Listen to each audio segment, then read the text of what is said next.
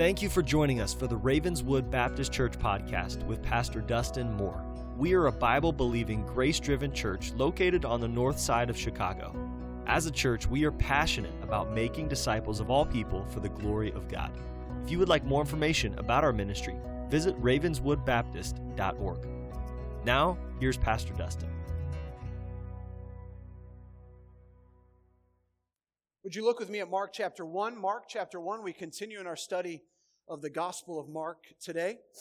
We've sung a good amount, and uh, I want to move as quickly as I can today, but this is why we're here uh, to really, if you will, to kind of dive in uh, both feet into the Scripture.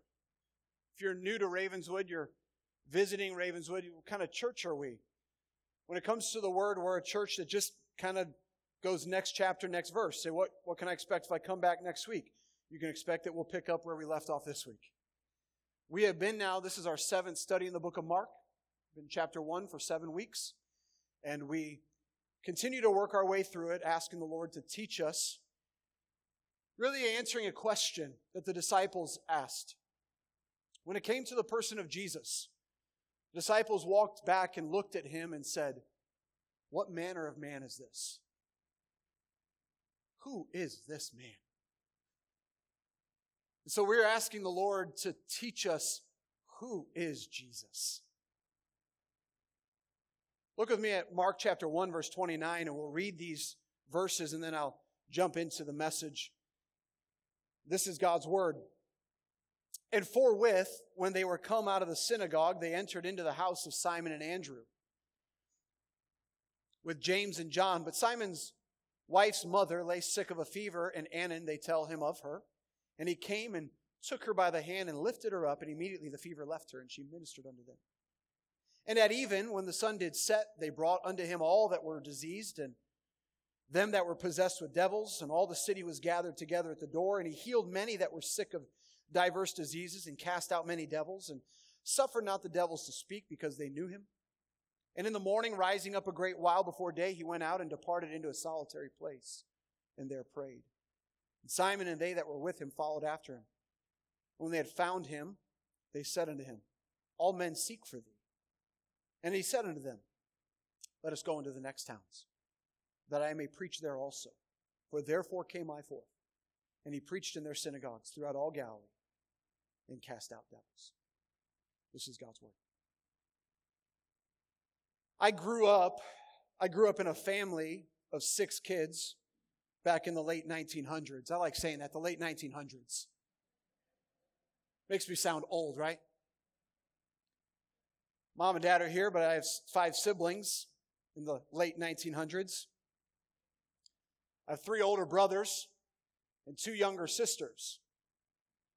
My upbringing was miserable. kidding.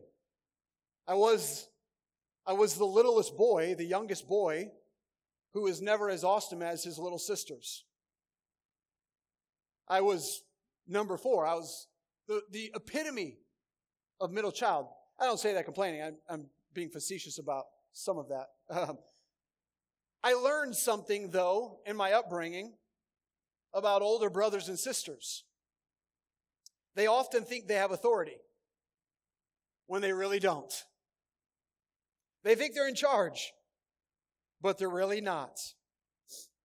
I say that because we left off in our Mark series a couple weeks ago.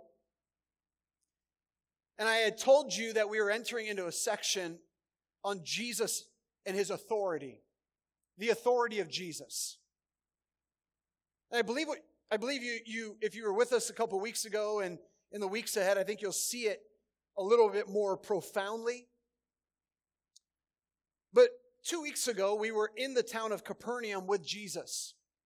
There, he had called four men Andrew, Simon, who's also called Peter, he is Andrew's brother, and the sons of thunder. Remember the sons of thunder, James and John? These guys were fishermen. They were not to be seen as second class citizens. They were middle class men. They ran a successful fishing business on the Sea of Galilee there at the city of Capernaum. And they had left all that. They had left their profession, their identity, their definition of success. They left it all. Mark tells us, as do other gospel writers, to follow Jesus. Mark 121 told us that on the Sabbath they entered into Capernaum and Jesus taught. So these, here's Jesus and these four disciples following with him. They go into the synagogue, and what happens in the synagogue we saw? And I'm just gonna, the scripture's gonna come up here as I talk, and I'm, I'm not gonna read it all word for word. but number one, there's two things that happen in the synagogue that we saw last message, and that was one, Jesus teaches with authority, unlike the scribes. We saw that in Mark 122. The people of Capernaum had never heard anything like what Jesus was doing. The scribes in those days would simply regurgitate, re-speak the teachings of other scribes. They would heap on their hearers uh, man-made traditions, but not Jesus. Jesus on that Sabbath spoke with a vigor unlike anything they had ever heard. His command was a command of the truth. His authority was a, an authority over the message, over the scriptures. They had never witnessed anything like this. Here he is, this man that had an authority when it came to the truth, but that wasn't the only place he had authority we saw. The second place that we saw Jesus had authority was inside the synagogue. There's a man with an unclean spirit. A man with an unclean spirit. There, as Jesus teaches, the people who are most worked up by his teaching was, was the demons of the fallen kingdom of Satan. They're the ones most offended by what Jesus is doing. And Mark says that this man in the synagogue had this unclean spirit, which makes you wonder why in the world is this man in the synagogue?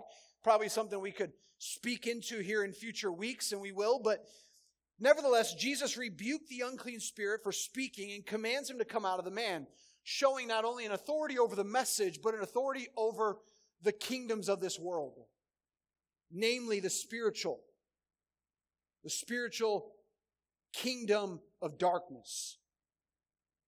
Really, all of this is, is fascinating. It's absolutely fascinating because in Mark 1, we were told that the people were amazed and began to question amongst themselves, asking things like, What thing is this? What new doctrine is this? For with authority commandeth he even the unclean spirits, and they do obey him. Verse 28 tells us of Mark 1 that his fame spread immediately his fame spread abroad throughout all the region round about Galilee. So the authority of Jesus is seen as he has command over the truth, command over even the demons, and the people are amazed, and it, his fame begins to spread. Fascinating, right? Incredible. And I'm sure you, like me, we would have loved to have been there to hear Jesus stand up and say, Thus saith the Lord, and to see him interact with this demon now imagine for a moment, imagine for a moment what the four guys who have just left their fishing business are thinking. The, the glee and the delight on the four disciples. I mean, they leave the synagogue and they're going, What in the world? Right? Like, this is incredible. And on the, the text that we're going into today that we just read shows us that it's still the Sabbath and they leave the synagogue and immediately they enter into the house of Simon Peter and Andrew. And James and John are in tow. And I want you to notice in our text today, I want you to notice three aspects of the passage. First, I want you to notice that there's a mother in law who's healed. A mother in law who's healed. Now, we're just going to fly over the story for a moment. Look at verse 29. And forthwith, when they were come out of the synagogue, they entered into the house of Simon and Andrew with James and John. Literally, they, they immediately, right away, they left the synagogue and they entered in the house. Now, Simon, who we'll refer to as Peter, and his brother Andrew don't live far from the synagogue. We're going to throw some pictures up here for you. This is Capernaum. This is a little video. Uh, this is, uh, the video is going to the play through. And what you saw to the left there is actually the synagogue, which we showed you a couple weeks ago. This is all foundation for old homes in, in Capernaum. Uh, this is actually modern day uh, what's there. I want you to see the picture. This is the picture of Peter's house. The Byzantines come in and they, in the, in the second, third, fourth century, they start building churches over what they call holy sites to preserve the site. And to this day, there's a very modern looking building over it. But pause right there for a moment. This is the right side. This is Peter's house underneath this building. This is the synagogue right here, which was built in the fourth century, but there's the foundation of the synagogue was the foundation of the time of Christ. Now stay with me here for a moment. You could see that it's literally just a short distance from the synagogue to Peter's house. And so, these five men are on their way to the, to the home of Peter and Andrew, and they're going to observe the Sabbath meal together, which usually would have happened about midday on the Sabbath. And verse tells, verse 330 tells us that when they come into the synagogue, or excuse me, when they come into the home, they're informed about something. Look at verse 30. But Simon's wife's mother lay sick of a fever, and anon, they tell him of it. Uh, so, Peter, the future apostle, the prolific leader of the church, number one, we find out he's married, which is interesting in of itself for future teachings. But it's also worth noting here that Andrew and Peter were not really original, they were not originally from Capernaum. They were from Bethsaida, which is on the north shore of the Sea of Galilee. They had moved to Capernaum, possibly for fishing business, possibly for Peter's wife. Maybe her wife, his wife's family was from Capernaum. But the text tells us that Peter's mother-in-law is very sick. I could insert some really good jokes right here, all right? About men and their mother-in-laws, but I'll, I'll refrain today, guys. But that may not startle us that much. A fever for us seems rather normal for sickness. But in Jesus' day, you have to understand, life expectancy at this time was between the ages of 30 and 35. To have a fever was very alarming.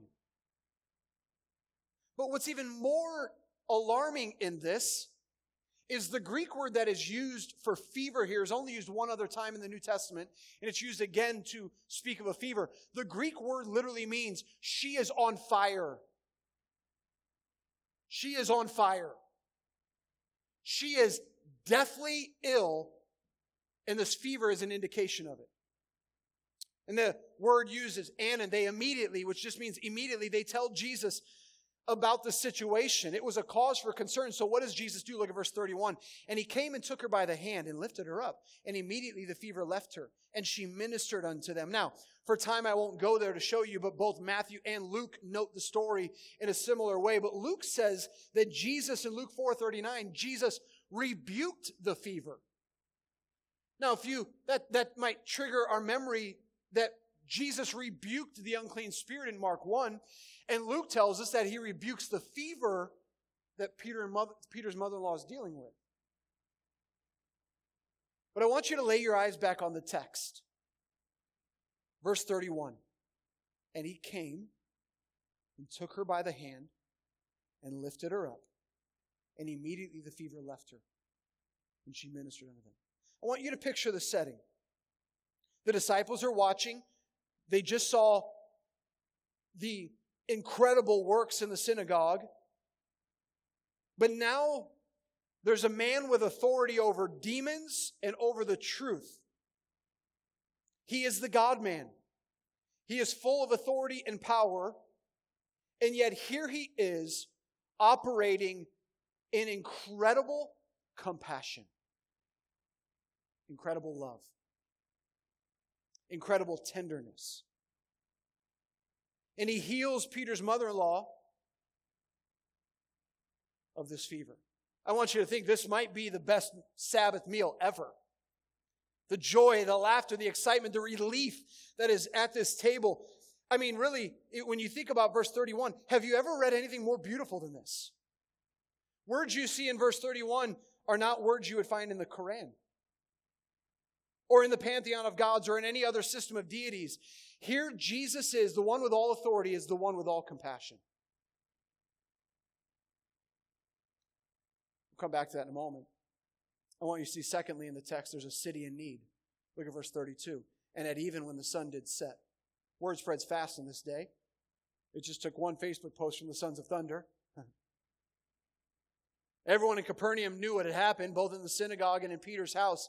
And as the Sabbath day is coming to an end, the Sabbath is finishing, they arrive at Peter's door. Verse 32 says, They brought unto him all that were diseased, and them that were possessed with devils, and all the city was gathered together at the door. Imagine this outside of Peter's house, it's like an emergency room. It's an emergency room. Not just of sick people, but people who've never walked, people who've never spoken, people who can't see, people who have infections. There's also there people who are who are possessed with devils. This is an incredibly uh, for lack of a better term, of incredibly wild scene. It's it's got to be overpowering to the senses the chaos. And how does Jesus act? Verse 34 And he healed many that were sick of diverse diseases, and cast out many devils, and suffered not the devils to speak, because they knew him not. Here again, Jesus heals with a heart of compassion. We could consider this section of authority to also take us to the compassionate heart of the servant Savior. This whole city is there, some with their loved ones getting healed, while others are simply observing the phenomenon who is Jesus of Nazareth. It's a marvelous moment here in this little town of Capernaum. Matthew tells us that Jesus is fulfilling the messianic promise of Isaiah 53 when Matthew notes in Matthew 8 when the even was come, they brought unto him many that were possessed with devils. This is speaking of the scene in Capernaum. And he cast out the spirits with his word and healed all that were sick, that it might be fulfilled which was spoken by Isaiah the prophet, saying, Himself took our infirmities and bare our sicknesses. A city in need. In all of this, in all of this, I want you to stop for a moment and a picture. The man with authority is the man with compassion. But practically speaking, I want you to imagine, imagine the joy in Capernaum. The, the chatter going around from the synagogue. What happened there to now outside Peter's mother's home, mother-in-law's home. The, the chatter is, is incredible. But Mark, as he does, keeps the story moving. He takes us thirdly to a portion where the servant Savior is empowered for ministry. Now, you can imagine there's a lot of people that have been at the door of Peter's home. Could have been ministering late into the night. Jesus is tired. He needs rest, he needs refreshment. But he indicates here there's a rest that is greater than what sleep could offer. Notice in verse 35 and in the morning, rising up a great while before day, rising up a great while before day, he went out and departed into a solitary place and there prayed. And Simon and they that were with him followed after him. Jesus had found that the greatest refreshment for a tired soul is prayer. Let me say that again. Jesus found that the greatest refreshment for a tired soul is prayer. As the body needs sleep to be strengthened, so must the Christian have prayer to be strong. As you and I wouldn't don't do well avoiding sleep each day, so we do not do well to avoid prayer each day. But Jesus indicates that there's a rest that is greater than a physical that's available in prayer. His actions speak of this. Stanley Jones describes prayer as a time of exposure to God. A time of exposure to God. Many Christians simply live their lives underexposed. And Jesus here models for us in his actions the necessity of prayer. He must get away and pray. Verse 37 says, when they found him, they said to him, all men seek for thee. And uh, you could, you could think of it in our way. They, they get to Jesus, they're going, where'd you go? There's people looking for you. Did you remember what happened last night? We should build off this, right? Like the marketing director of the four was like, we should be doing more of this, Jesus. Where'd you go? I love that Mark doesn't indicate Jesus even answering them. He said to them, Let's go to the next towns, that I may preach there also. For therefore came I forth. And he preached in their synagogues throughout all Galilee and cast out devils. Now, we'll actually see more of 38 and 39 next week as by way of our introduction, but I want you to listen. I've literally just told you the story with a couple remarks.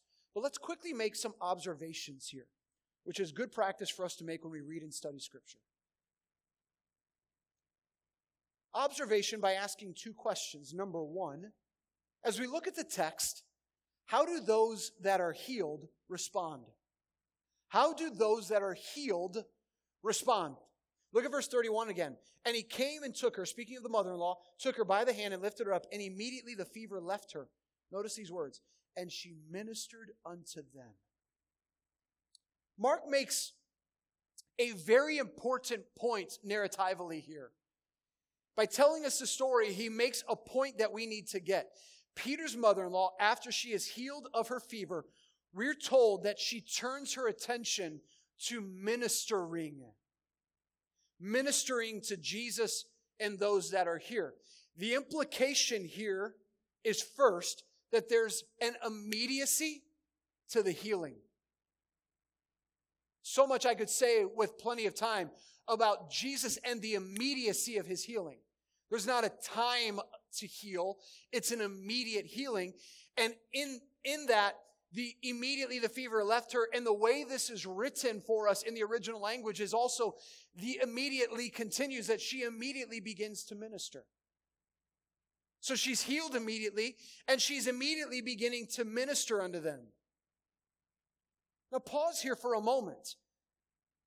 We see Jesus in verse 34. He heals those that were sick and possessed with devils. When Jesus heals someone, what is he doing? What is he doing? Now, I want you to pay close attention here.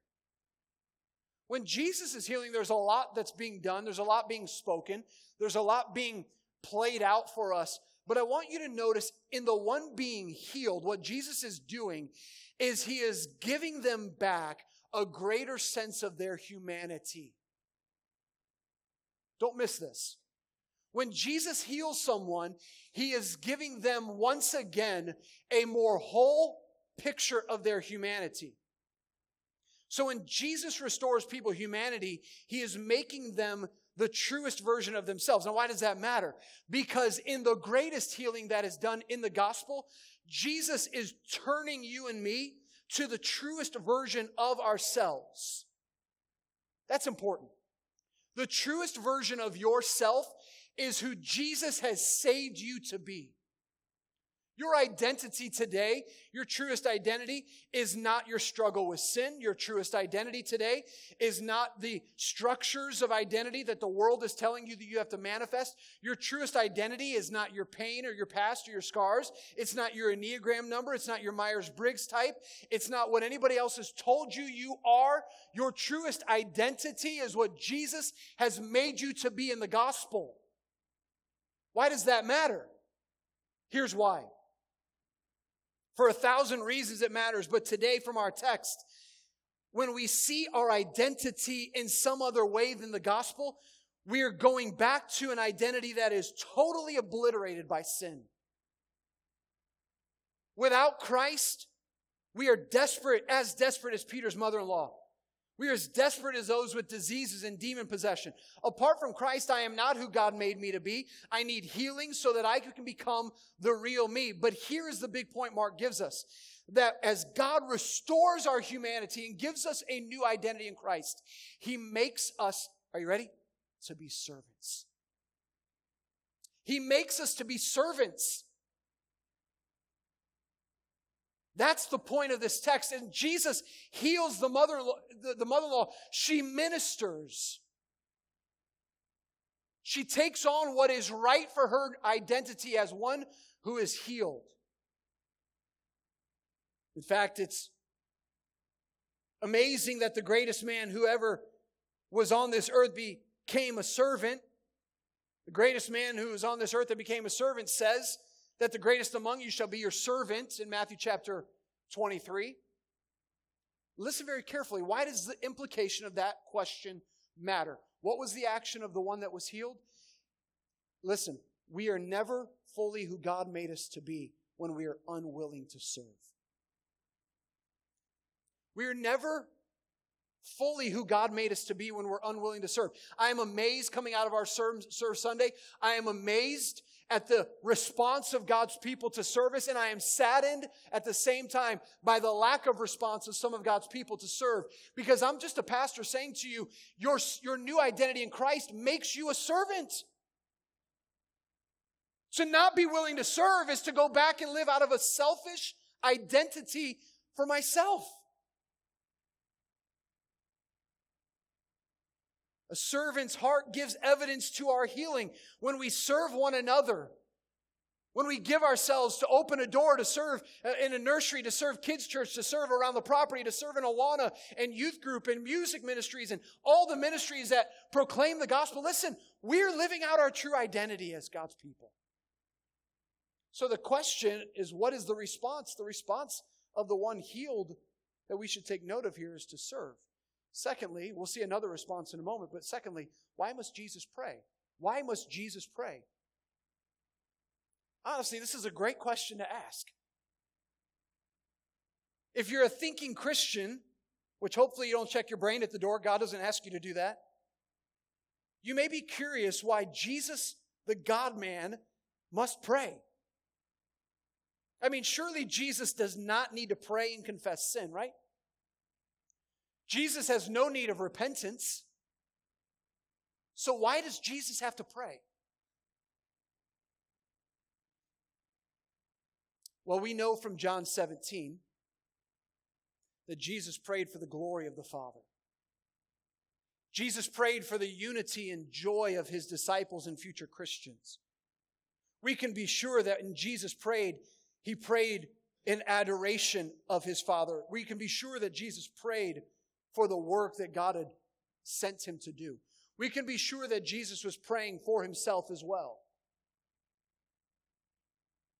But Jesus, listen very carefully, Jesus being truly God did not need, keyword, to pray. Listen, Jesus being truly man models for us a life of full dependence on the Father. What is prayer? What is prayer? Prayer is me saying, I have no ability. But God, you have all ability. I live my life fully dependent on you, God. And so when Jesus, the Son of God, prays, he is saying to the Father in the same way that he wants us to say to the Father, I am still fully dependent on you, God. But I also want you to grasp here to this text the refreshment that Jesus gives us and shows us in finding quiet time of prayer. Can I just give you some pithy comments about this? Listen very carefully. You may not need that vacation. You may actually need to spend time in prayer. You may not need that kind of getaway weekend to just kind of get my life back in order, you might find the refreshment you need in prayer. The truth is, every one of us who goes on vacation comes back needing a vacation from our vacation, right? The great vacation you need, the great rest and re- refreshment you need is actually found in prayer. Now, this is not a message on prayer, but Jesus models for us after a day of exhausting ministry, Jesus gets away to find refreshment in prayer. The answer for your Monday blues tomorrow is to begin it in prayer. It's to begin it in prayer. And so let's consider some application. We've observed, we've seen the story. What do we see in the story? Let me give you some, a quick reminder. One, we see Jesus coming out of the synagogue and healing Peter's mother in law. Two, we see people coming to the door of Peter's house and Jesus healing them of all their diseases and of, the, of, of, of demon possession and, and, and, and all of that, okay? But I want, to con- I want to conclude today, and we look at the observation, we ask the question, what is the response, and why does Jesus pray? I want you to, I want you to think of the response here in the first application. We saw the response of the mother-in-law, but you know what we didn't see? We didn't see the response of the people that were healed. So it leads us to this conclusion statement, this application. Jesus is not to be used but, but to be loved and worshiped. I'm looking at Christians, myself included. We are all very good at finding Jesus to be useful. We find Jesus to be useful. Christian maturity is finding Jesus to be beautiful. You saw Peter's mother in law. What was her response? It was serving. You don't see the response of the others. You, what's interesting about this is this point jumps us ahead through the other accounts of the gospel writers that we have to grasp that the majority of the people who came to him, John notes this in John 6, as he feeds 5,000, they didn't come to Jesus for, for, what, for who he was. They came to Jesus for what he gave. You and I need to grasp that the majority of people come to Christ not for who he is, but they come to Jesus because he gives them something. yes, the truth is our Christian life started by us coming to Jesus for something. We needed salvation. We needed to be saved from a, the punishment of a holy God in hell. But the danger is that when that many of us continue in our Christian life only we only continue appreciating what we get from Jesus. We're just there for the healing.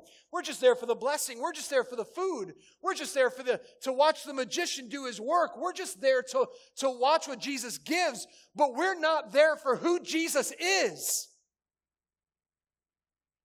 Christian maturity is found in seeing not Jesus as your magician, but Jesus as your glorious, beautiful, wonderful master.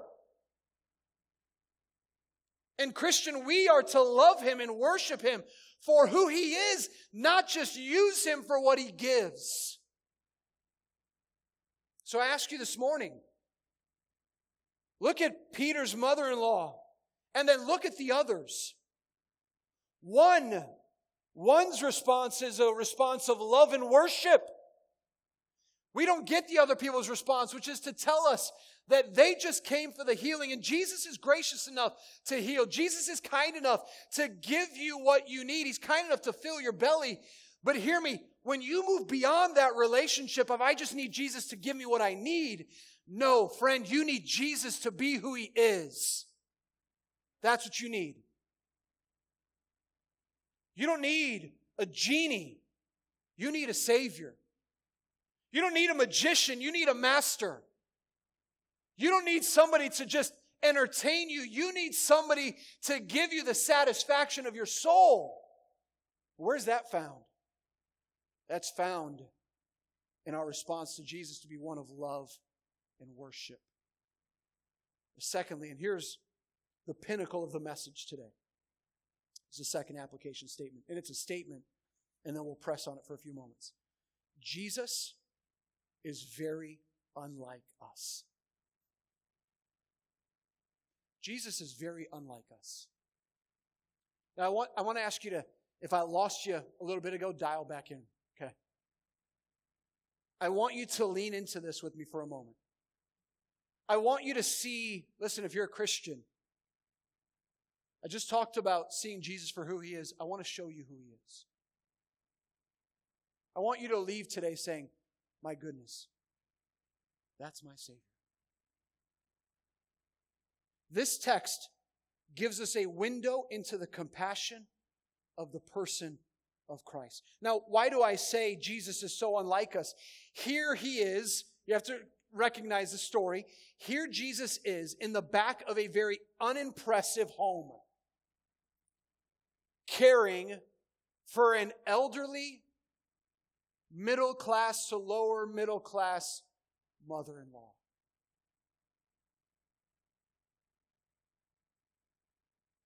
Then we see a couple verses later.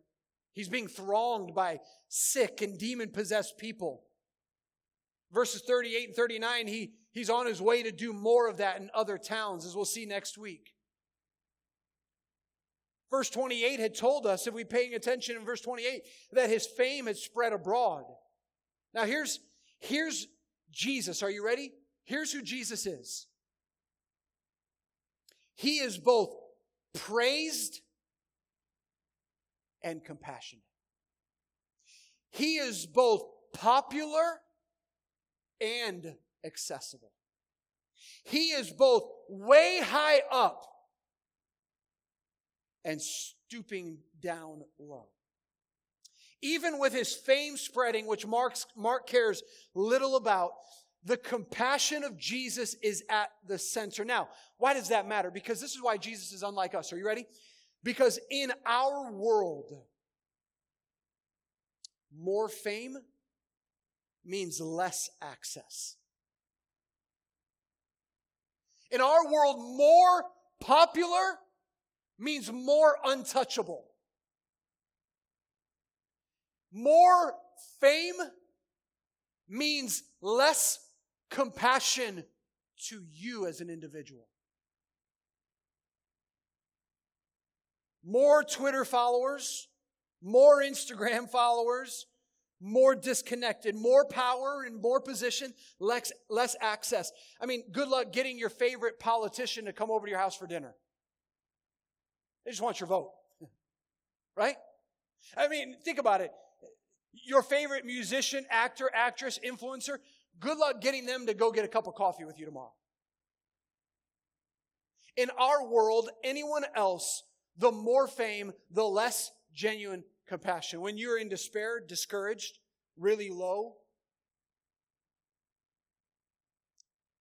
you don't expect a text or a phone call from the president. You don't expect the governor to check in on you, the mayor. I mean, I don't even ever hear from my alderman. Right? This kind of disconnected from my personal life, but here is Jesus. Listen very carefully. Here is Jesus. Jesus is both supreme royalty and overflowing compassion. He is supreme royalty. He is higher than high. And he at the same time is overflowing compassion. Jesus will go higher and lower than anyone, and he's fulfilling the words of Isaiah the prophet in Isaiah 57 15. Listen to these words. I want you to think have you ever thought about this in the lens of who Christ is? For thus saith the high and lofty one that inhabiteth eternity, whose name is holy. I dwell in the high and holy place. With him also that is of a contrite and humble spirit to revive the spirit of the humble, to revive the heart of the contrite ones. Jesus is both in the high and holy place, and he is also with the humble spirit. Why does this matter? Joseph Hart, the hymn writer, told us why it matters in his hymn that he wrote in the 18th century Come, ye sinners, poor and needy. He wrote these words Come, ye sinners, poor and needy, weak and wounded, sick and sore. Listen to these words, some of the most beautiful ever penned. Jesus ready stands to save you, full of pity, love, and power. Full of pity, love, and power. The Savior of the world, the, the royal Son of God, stands ready, full of pity, love, and power. So here's why this matters. This is your Savior today. Listen very carefully. Jesus today loves you with every ounce of his strong and mighty heart. Did you get it? Jesus loves you today with every ounce of his mighty heart.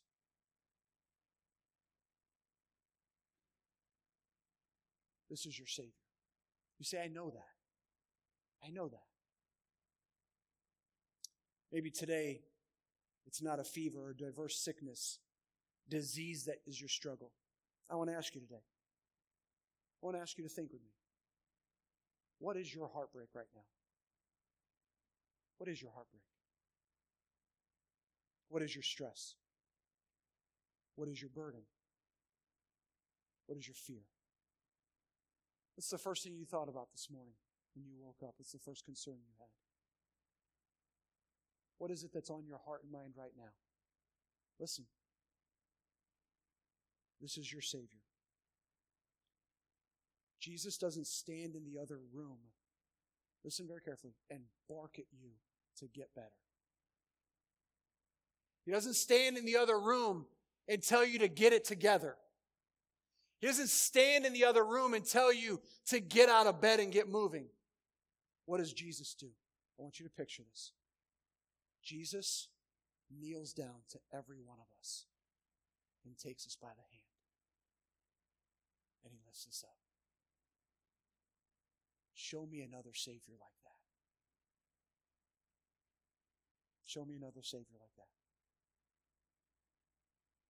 The Savior of the world looks at you and looks at me with the same compassion that he looked at Peter's mother in law.